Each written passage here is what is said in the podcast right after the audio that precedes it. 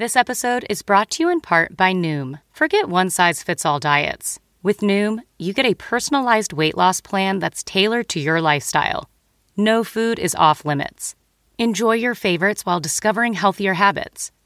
Noom's users love the flexible approach, blending psychology and biology to help you lose weight in a way that's sustainable for you. And great news for foodies. Noom just released the Noom Kitchen Cookbook with 100 delicious healthy recipes. Stay focused on what's important to you with Noom's psychology and biology based approach. Sign up for your trial today at Noom.com. That's N O O M.com. Grab your copy of the Noom Kitchen wherever books are sold. If debit is your go to card, Discover thinks it's time you get rewarded too. So check out Discover Cashback Debit, a game changing checking account with cashback on everyday debit card purchases. That's right, cashback isn't just for credit cards anymore. Whether it's a movie date, flea market find, or midday latte, you can start earning cash back. And did I mention there are no fees, period? Check out transaction eligibility and terms at discover.com slash cashback debit. Discover Bank member FDIC. Power blackouts. They happen every year, but guess what, blackouts? You've met your match. Say hello to Goal Zero, the leader in affordable home power backup systems and solar generators. Goal Zero's generators power your fridge, freezer, lights, Wi Fi, TV, and more with clean power. Their home backup systems, like the Yeti 3000X, have no fuel, no fumes, no noise, and no maintenance. Just good, clean energy that keeps your home up and running. They offer a range of products and affordable price points, from power stations that can provide a half day's worth of power to solar generators and home backup systems that can keep you powered for one, two, or three days. Plus, they're all portable so you can take your power with you when you go camping, tailgating, and more. So, yeah, take that, blackouts. Our power is here to stay. Have peace of mind when blackouts hit. Go to goalzero.com to learn more. Hi, everyone. Welcome to Dishing with Digest. I'm Stephanie Sloane, editorial director, here with Mara Levinsky, senior editor. Hi, everyone. So, Mara, our spring preview is on sale, and there are some big stories coming our way before the summer. Bold and Beautiful has a big murder mystery plan that will shake up the canvas and will involve Bill, who we really haven't seen a lot. And Eric and Quinn will also be back front and center in their own new story, which will be great because they've barely been on in all of 2021. Um, on Days of Our Lives, the identity of Charlie's killer will be revealed. Kristen will blackmail Lucas and Sammy, and Nicole will make a choice that threatens to destroy her marriage to Eric. On General Hospital, Alexis's story will come to a head. Carly will be forced to step up in Sonny's absence, and Sam and Dante's friendship will be put to the test. Finally, on Young and the Restless, the Newman family will come together to face a crisis. Adam will make a shocking confession to Sharon, and Amanda will get more than she bargained for when she digs deeper into her past. Now, I have to say, when I interviewed both Bradley Bell for Bold and Beautiful and Ron Carlivati for Days, I was so roped into what they were pitching. Like, I cannot wait to tune in. Yeah, there are some like juicy surprises coming up on GH as well. And I also uh, pressed Chris Van Etten and Dan O'Connor, the show's uh, co head writers, specifically about the character of Liz, because I know there's a lot of fan interest in the show's plans for that character in the wake of her husband's murder. So they were really emphatic about valuing her place on the show, and they hinted that in her grief, she is going to be given the opportunity to save someone else. But I have to tell you that one of the big surprises for me in reading the spring preview was that the identity of Charlie's killer was going to be revealed this spring. Like, I love a nimble mystery, don't get me wrong. I just kind of expected that with so many suspects to cross off the list, we'd still be wondering who done it well into the summer. But knowing that it's not going to be dragged out makes me feel like, oh, I, I can't afford to miss a day. You know, it's funny you should say that because when B&B's Vinny was accused of switching the paternity results, which we now know that he did, we got so many emails from readers who expected that to take like months to come out, you know, like the Baby Beth saga. Yeah. But, you know, surprise, Brad Bell wrapped that up pretty quickly. And, you know, I really feel like in this day and age, you only have a short span to keep viewers' attention you know, I don't think the majority of them are going to stick around to watch regularly if the same beat is playing out day after day. You know, there are so many other things to watch. And, you know, at some point it really does just become frustrating. You know, if you have developments along the way, that's another thing altogether. But for the most part, I feel shows are almost forced to tell their stories faster in 2021. Yeah, I, I think GH is probably the show that at the moment is hewing closest to the more traditional soap storytelling adage that the longer you can stop something from being revealed, the better. And I think we're seeing that most vividly with the Peter storyline. Um, I think for every fan who was on the edge of their seat when at least some of his big crimes were revealed at the double wedding, such as the fact that he was behind the fatal downing of Drew Cain's plane. Uh, there's another fan who would have been just as happy, if not happier, had that come out you know, like in 2019, say, which is when the audience found out that he was responsible for Drew's death. I, I think it's one thing to keep the audience in suspense about something like who brought down that plane. Uh, but when the audience is in on something from the very beginning and you're just waiting for the characters on a show to find out, it's harder to sustain real dramatic tension over a long period of time.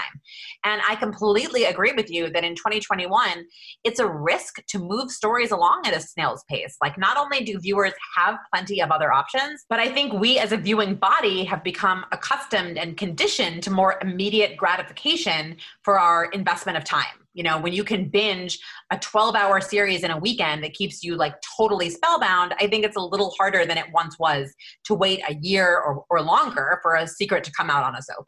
Oh, absolutely. I mean, I get that there's a luxury in that you have 260 or so episodes to play out stories.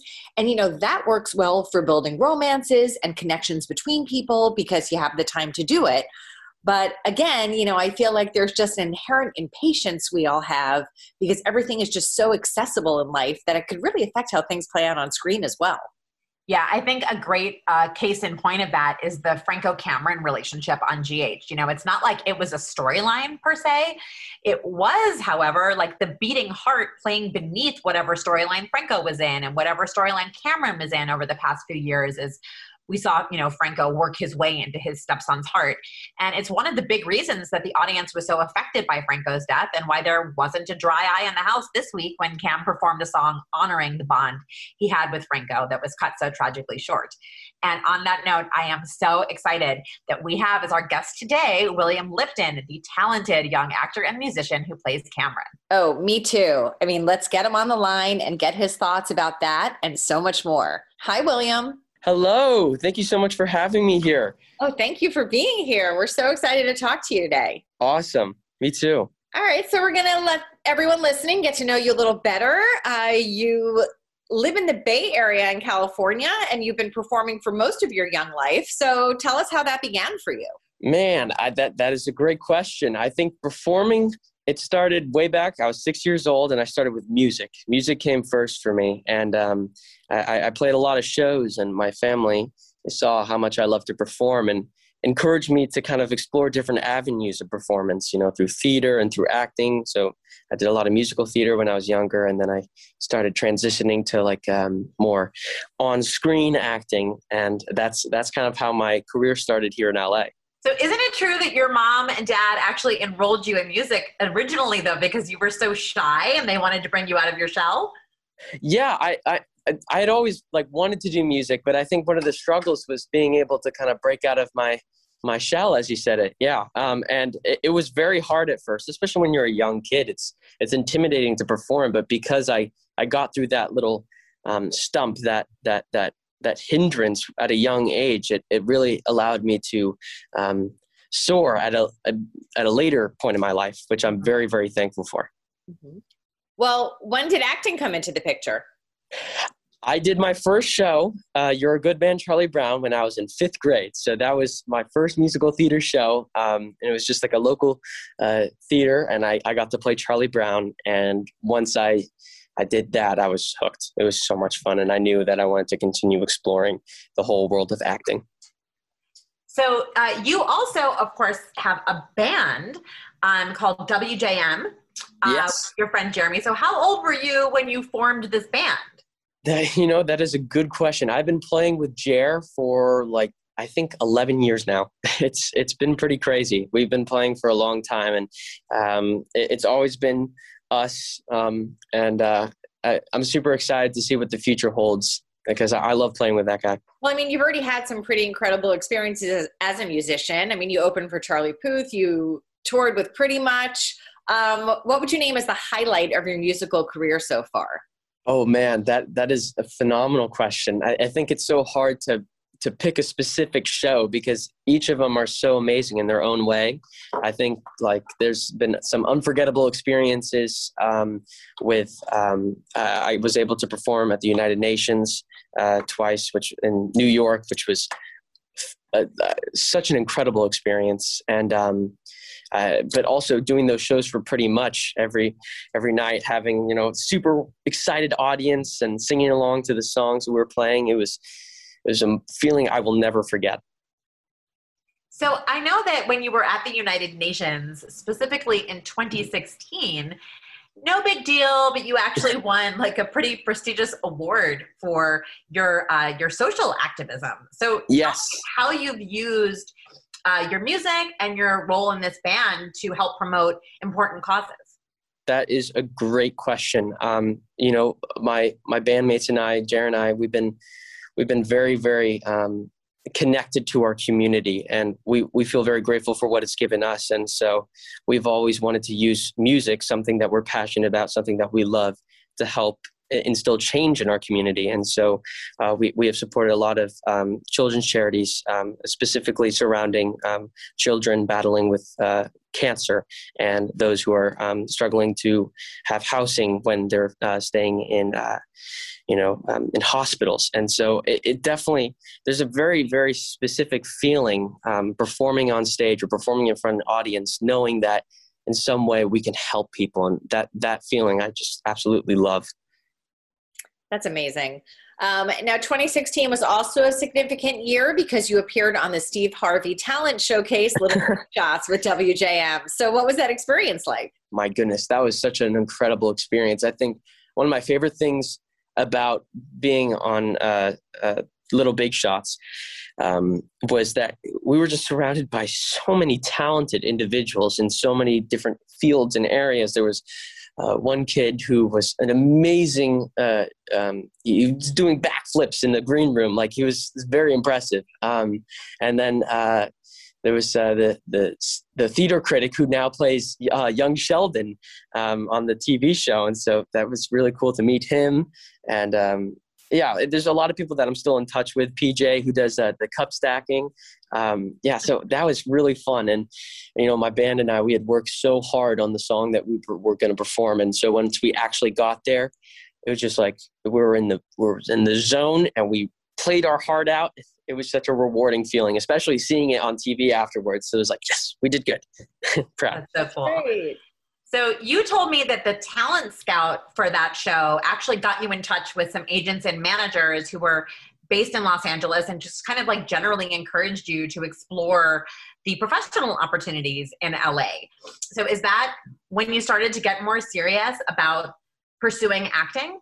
100%. Yeah, I, we are such big fans of Miss Cat Energy. She has been such a great help um, with my with my career. She's the one who really encouraged me to take that step forward and um, start working in LA. And um, yeah, so she she's the one who referred me to um, our agents. Um, and uh, once I met them, I fell completely in love with CTG. They're amazing, and they've been having my back since day one. So very thankful that I got to meet them. And that's when it all started. I was, you know, living in the Bay Area with my mom, and my mom and I would drive down every time I had an audition or anytime I had like a work gig, and we continued that for for. I mean, until now, you know, we just did it today. well, it definitely paid off. Uh, fast forward to yes. 2018 when you were cast on GH as Liz's oldest son, Cameron. So tell us about your audition yeah, so the audition, I, I got to meet the lovely Mark Teschner. He's amazing. And I, I remember so vividly just like I, I did the audition and that was all fun but then i just had a lovely conversation with him i was was talking about his jewelry and I, it was It was a great day. And I remember walking out. I was like, you know, whatever happens, I had a great time. And um, fortunately, they they wanted to see me again, so I was brought back for second audition, and then I did my final audition when I was visiting my family in Sweden. We sent in a self tape, and shortly after, we got the call that I got the job, and I was extremely thrilled. did you know like anything about soaps going in? I don't know that you grew up watching General Hospital or anything like that? Yeah, that's a good question. Um, I, I I'd only heard of General Hospital, and I wasn't exactly sure of the format, which is actually a funny story. When I was auditioning, Cameron was called Cal, and Cal was not a soccer player; he was a basketball player, and so I thought that I would have to play basketball on the show. So I went over to my neighbor's house and we played basketball every day for several weeks to make sure I didn't look like a scrub if they ever decided to film me playing. And it turns out that wasn't necessary, but still a good learning experience for me. Wow, they even did like a fake out sport in the audition yeah. scene. Yeah, see, they, they, they didn't want anyone to, to get any spoilers about what was going on. So I, I was like, no, I, I'm auditioning for Cal and he's a basketball player. And then I was like, no, it's Cameron, and he's a soccer player. So, and your soccer skills, how would you rate them?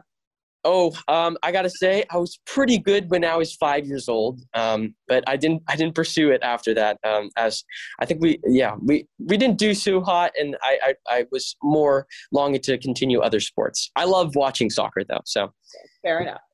Um, so when you look back now, what do you remember about your first day at work at GH? Oh, I I remember just meeting everyone and how kind they were to me. That that was like the the the, the defining element of my my experience here at General Hospital is that everyone was so incredibly warm when I came, and it was it was very nerve wracking because it was, you know, my first first big job, and um, I remember, you know, meeting Jamie, the set teacher who works here, and she was so kind and and helpful. And I remember meeting Detective Chase, Mr. Josh Swickard. Um, he was, I think, the first like actor I um I spoke with.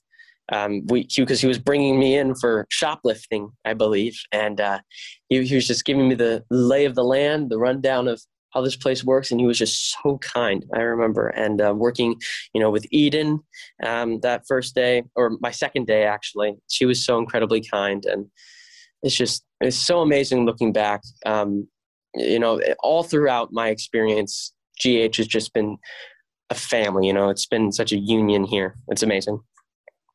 Well, William, when I think about myself at your age, I could like barely get my homework in on time, much less juggle, you know, all of the responsibilities academically of high school with a pretty demanding job and the commute that you deal with. So, how do you juggle all of the demands on your time?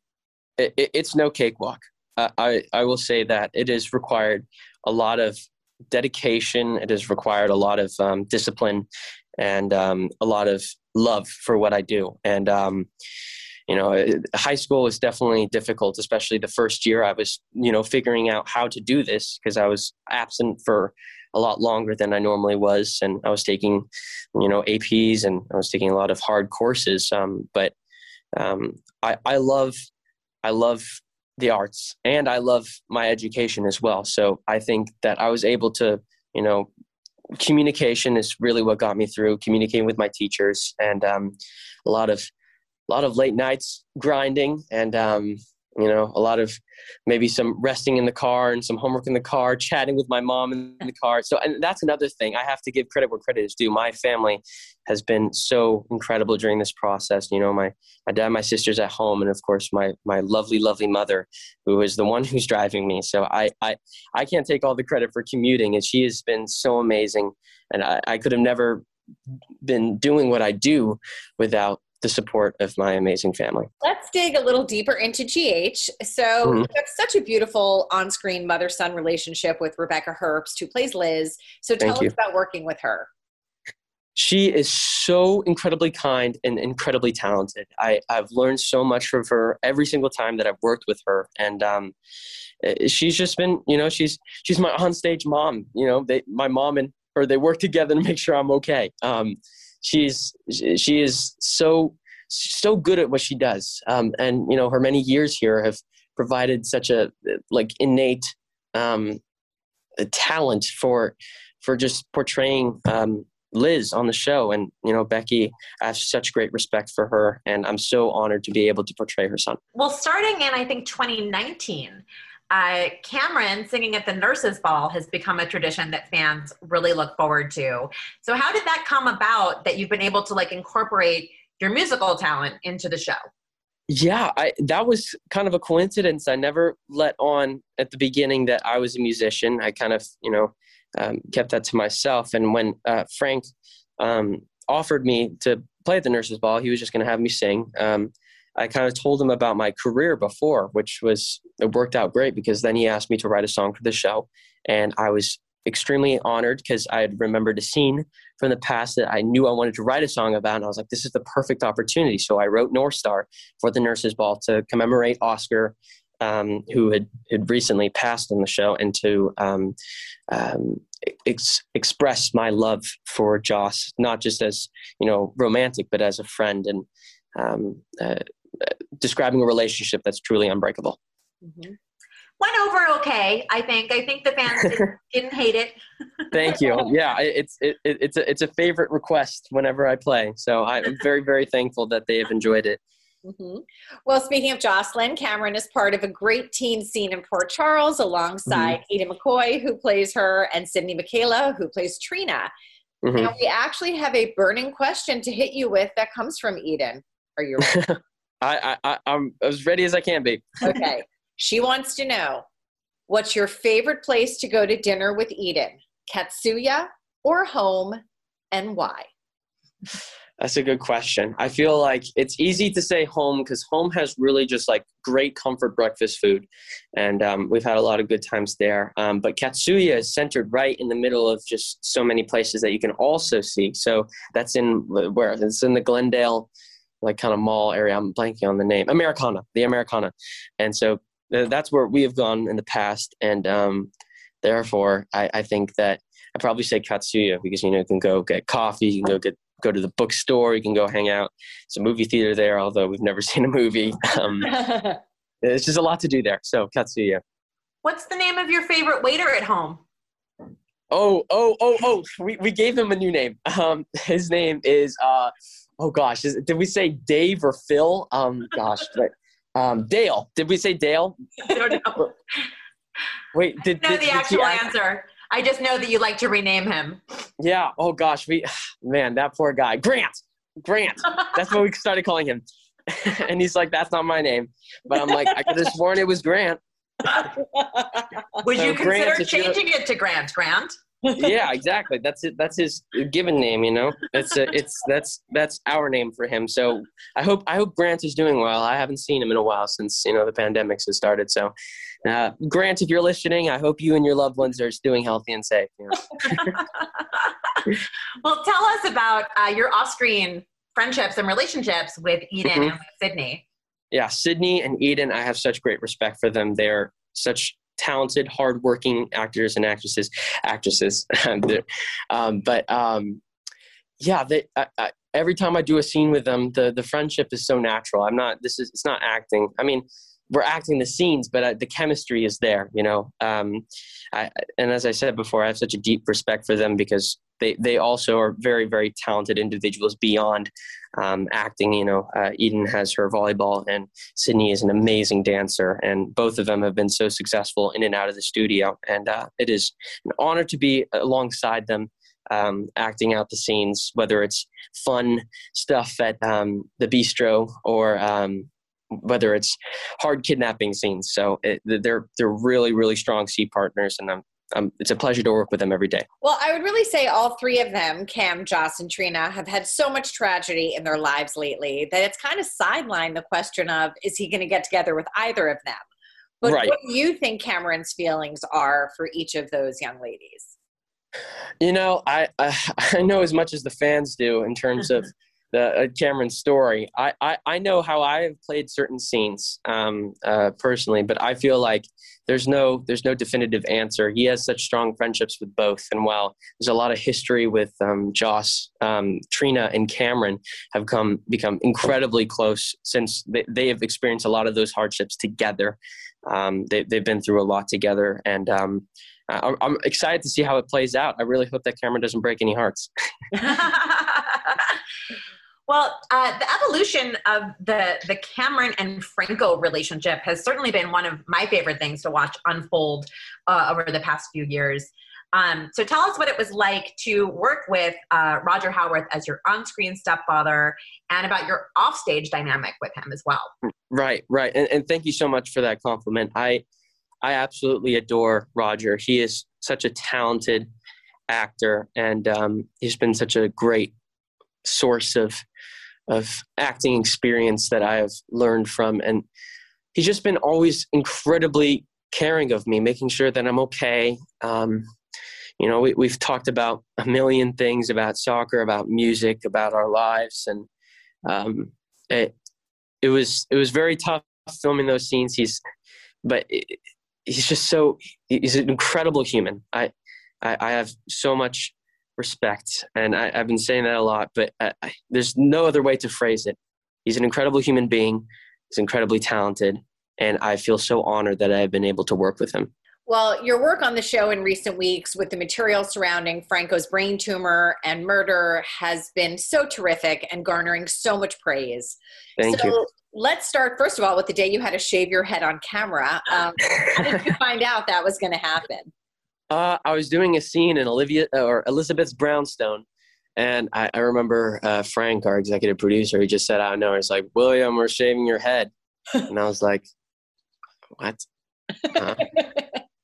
I, I, hope that that, that, that was a joke, um, but it, it wasn't, and I was very happy to do um, whatever was necessary to support the show, and so um, I'm very grateful that I was given that opportunity.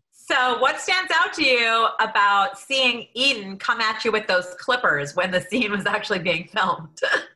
Uh, it, my, my heart was pretty nervous, but I think I was I was more at ease because we had hair hairstylist professionals on standby. I mean, do you have like any sort of feelings about your hair? Like, are you someone who like you really liked it longer, or you're cool with it being short? Like, you, you know what?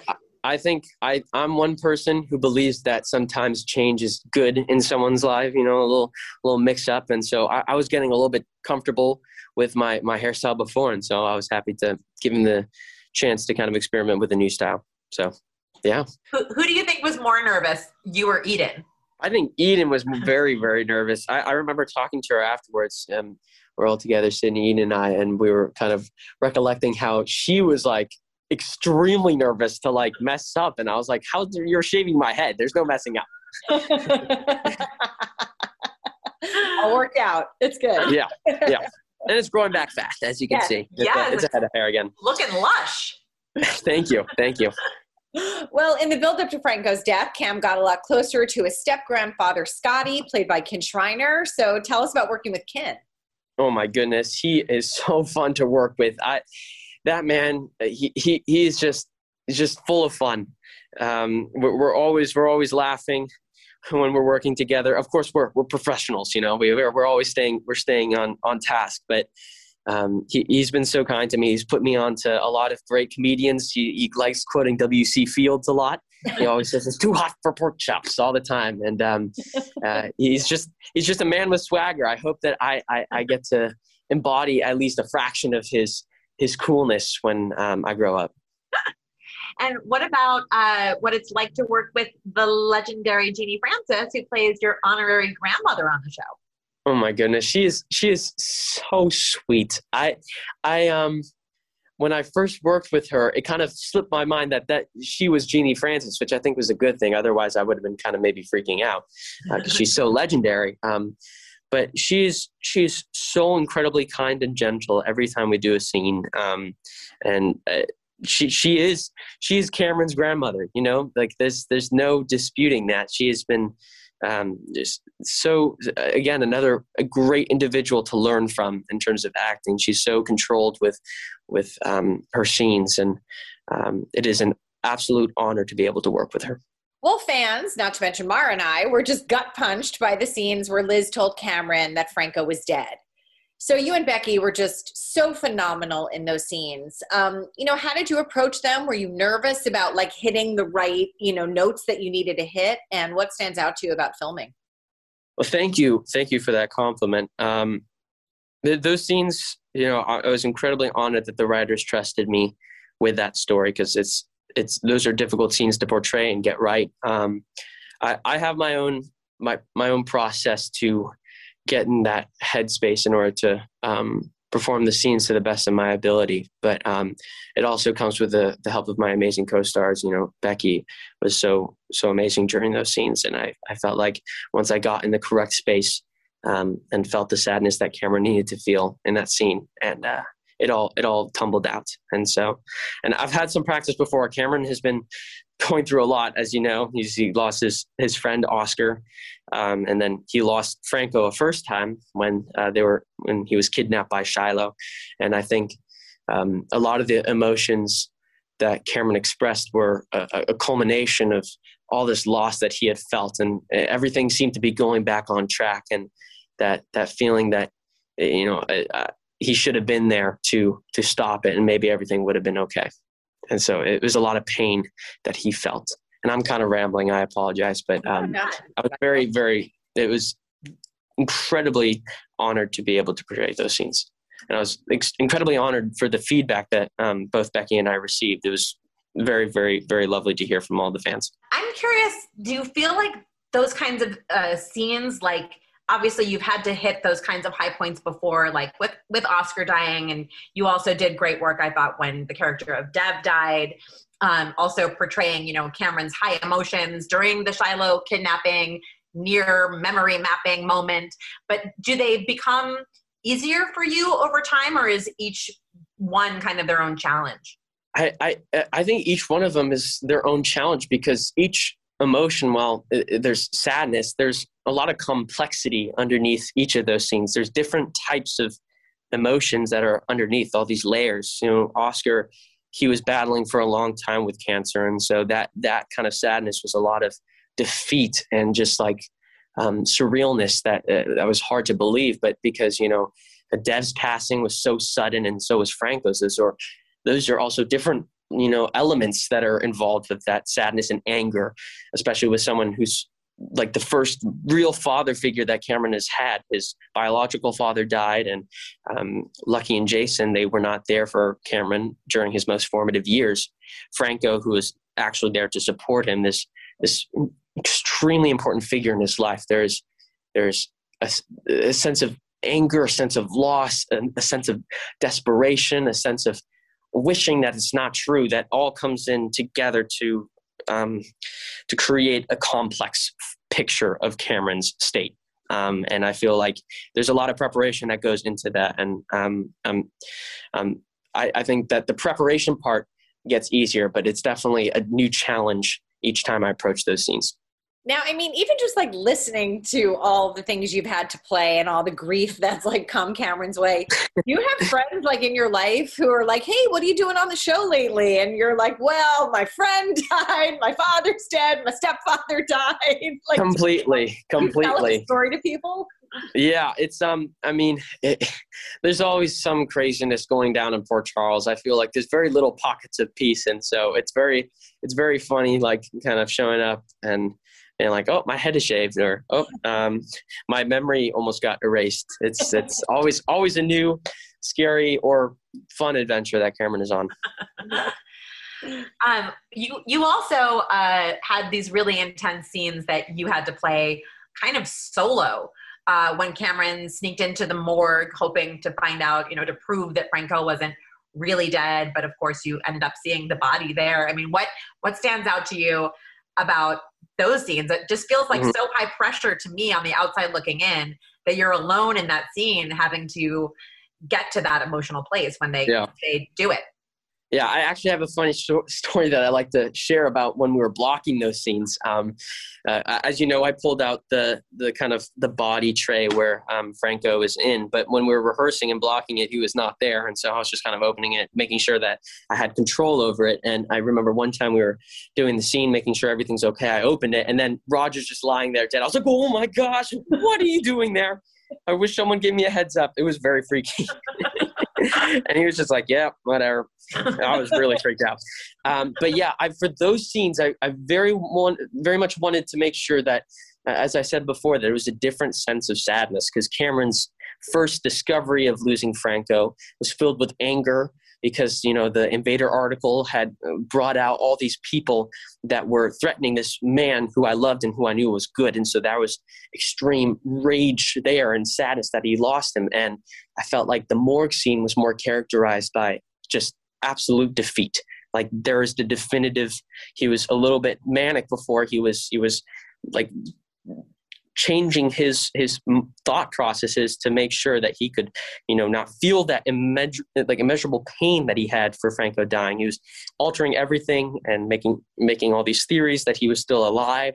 And that that moment where he sees you know franco lying dead is it's it's crushing. It's a crushing sadness. And um and I, you know, Roger was a great scene partner uh, during those scenes. Um, he did. He was an excellent dead person because it was um, it was very real.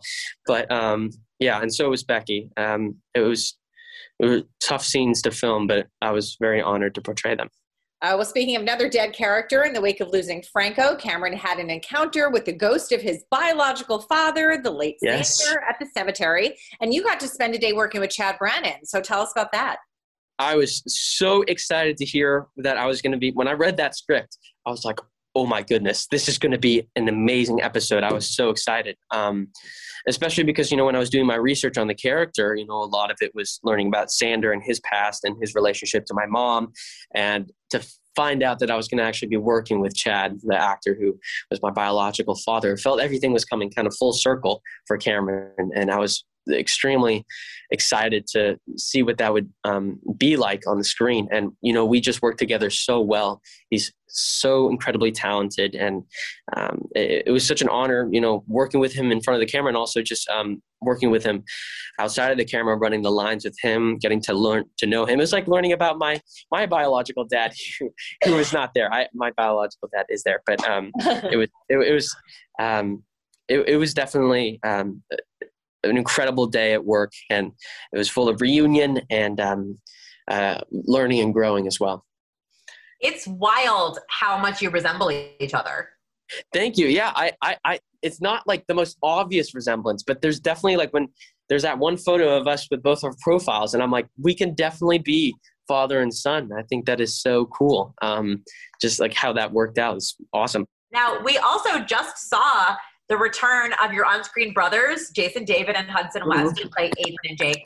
Now Hudson has grown so much that people on Twitter thought it was maybe a different actor playing him. so what was it like for you to reunite with the two of those guys? Oh my gosh, I love my little bros. It was it was really awesome. Um, they, they yeah they have grown so much. It was it was very very funny. But they're they're still the same kiddos that I we, we like you know teasing each other and joking around and you know we're we're we're like real brothers you know i think i think that we get along very nicely and um, I, am looking forward to having more scenes with them maybe not so high intensity and sad as you know losing franco and maybe just like you know having a brother brother um, helping each other out so that'll be that'll be exciting Totally. Do you feel any sort of pressure to be like a role model to them, or maybe just sort of guide them or help them along at, in, yeah. in that brotherly bond?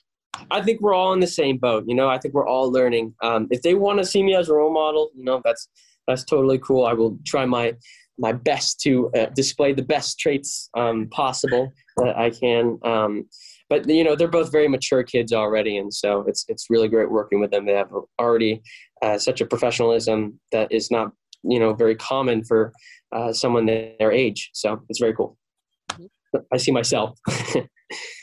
Well, on air this week, we saw a grieving Cameron perform a song at Curtis's club. So tell us about the song.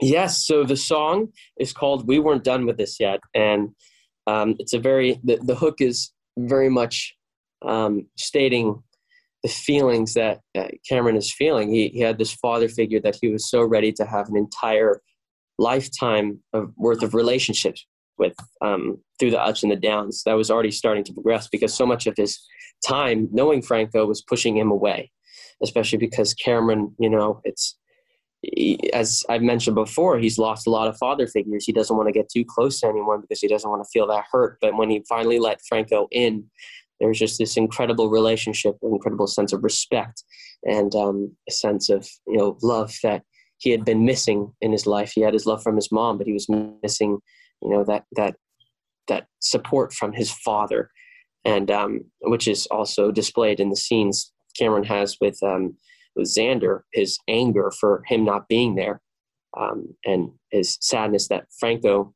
was fulfilling those roles but is now gone. And so we weren't done with this yet. Um, I wanted to write kind of in the perspective um, with the over the overlying me- metaphor of painting because Franco was um, he was an art therapist and uh, it was very much describing our relationship as a story being painted on a canvas and um, and how the, the, the painting that has been painted seems empty now in certain spots because it's not finished. We weren't done with this yet. Uh, the the story that we were supposed to make together was cut short, and it's unfair, and it's it's hurtful, and um and it's just it's a lot of raw emotions that Cameron has, and um, I was super super honored when um, they reached out to ask me to write the song, um, and I'm super excited to see what the what the response is from the fans. Well, any chance we can get you to do an encore for us? Yeah, I would love to play a little bit of the song for you guys if you'd like it. We'd love it. Love it.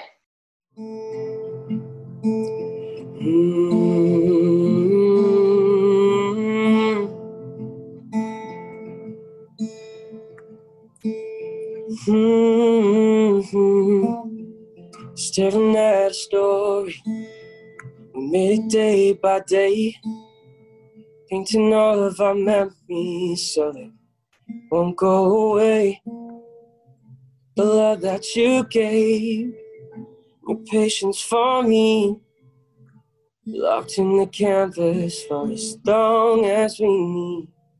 But for reasons unknown, I'm left alone. Our hearts were kissed torn, a lonely brush upon the floor. We weren't done with this yet.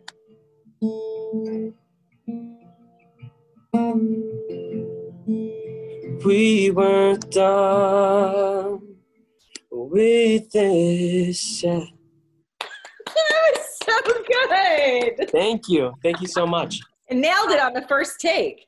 Thank you. Yeah, I, have been playing the song a lot. I've been you know, practicing, so um, I'm super happy it came out all right. And thank you so much for for allowing me to perform it. It's just I think my first um, live performance beyond um, the, the the screening, the, the the taping of it. So thank you guys so much. Well, it's also our first live performance ever on the podcast. So Yeah. Awesome. Yay. Thank you guys. you're setting the That's bar amazing. very high. Just about to say, tough act to follow if anyone dares.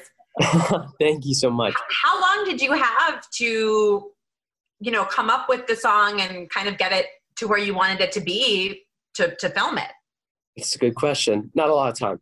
Uh, Since the story works very fast, and I didn't really know that Franco was um, uh, passing on the show until you know very bef- shortly before I taped the scenes. It was a very, very quick um, assembly of the song, but I'm I'm very happy. I, I have a lot of experience, so I was able to assemble it quick and recorded it with um, some amazing producers, and uh, um, it, it, it came out all right. So I'm super happy. Certainly did. Um, well, Cam has experienced so much loss in his young life. You know, how do you Mm. think the loss of Franco will affect him going forward? is going to be very, very detrimental. I think that um, Cameron, if he's not um, able to heal properly with um, accepting the support from his loved ones that he still has, his mom, his brothers, his uh, friends, um, then he, he's going to be in trouble. And I, I think that if he doesn't approach this healing in the right way, that he's going to find himself in um, a lot of pain. Um, and he's also going to find himself hurting a lot of other people. And so um, I, I truly hope that Cameron he has an amazing support system that he is able to grieve in the correct way so he can properly heal and carry on Franco's legacy in the right way. Well, obviously, you're really just at the start of your career, both as an actor and a musician. But we love having you on General Hospital. Do you hope that General Hospital will be a part of your life for a long while? Of course. I mean, as I said before, this is such a family here. I never want to I never want to leave. I think that um, I, I hope that they always have a place for Cameron in some way, um, no matter what. And so, because it's an honor to be here, it's an honor to learn from all these incredible actors and actresses, and uh, honor to work with an amazing, you know, cast and crew that we have here. So, yeah, I hope Cameron sticks around for a while. Well, the GH audience has really become so invested in you and in Cameron. Um, is there anything you would like to say directly to the General Hospital fans? I, I would very much like to to send a message to you all. I th- these have been very very crazy times, for lack of a better word. You know, this pandemic um, has really flipped everything upside down, um, and I think that I would have never been able to really get through it without the support of the fans, you know, being able to continue here on the show and um, receiving all this amazing, amazing feedback from you all. It has been such a warmth in my heart, and um, I'm super, super excited that I get to share this song with you. It's um, it's it's from the heart, and um, I hope everyone out there stays healthy and safe um, during these next months. So, thank you so much. Oh gosh, well thank you. This was so much fun. It was fun getting to know you. It was fun getting a concert in the middle of the day. Oh, it was fun chatting with you guys, chatting with other humans. It's great. I know, it's such a rare treat. Well, you did such a great job. We really appreciate your time. Oh, thank you so much. Thank you so much for having me here, and thank you for all your your, your kindness that you um, have have said and all your amazing questions. Um, I look forward to doing it again. Oh yeah, so do we. Have a great day. You as well. Take care. Bye. Bye. Thank you so much for joining us. Thank you to William Lipton for being our guest. If you like this podcast, please subscribe wherever you listen to podcasts. Be sure to pick up a new issue on sale now and come back next week for another podcast.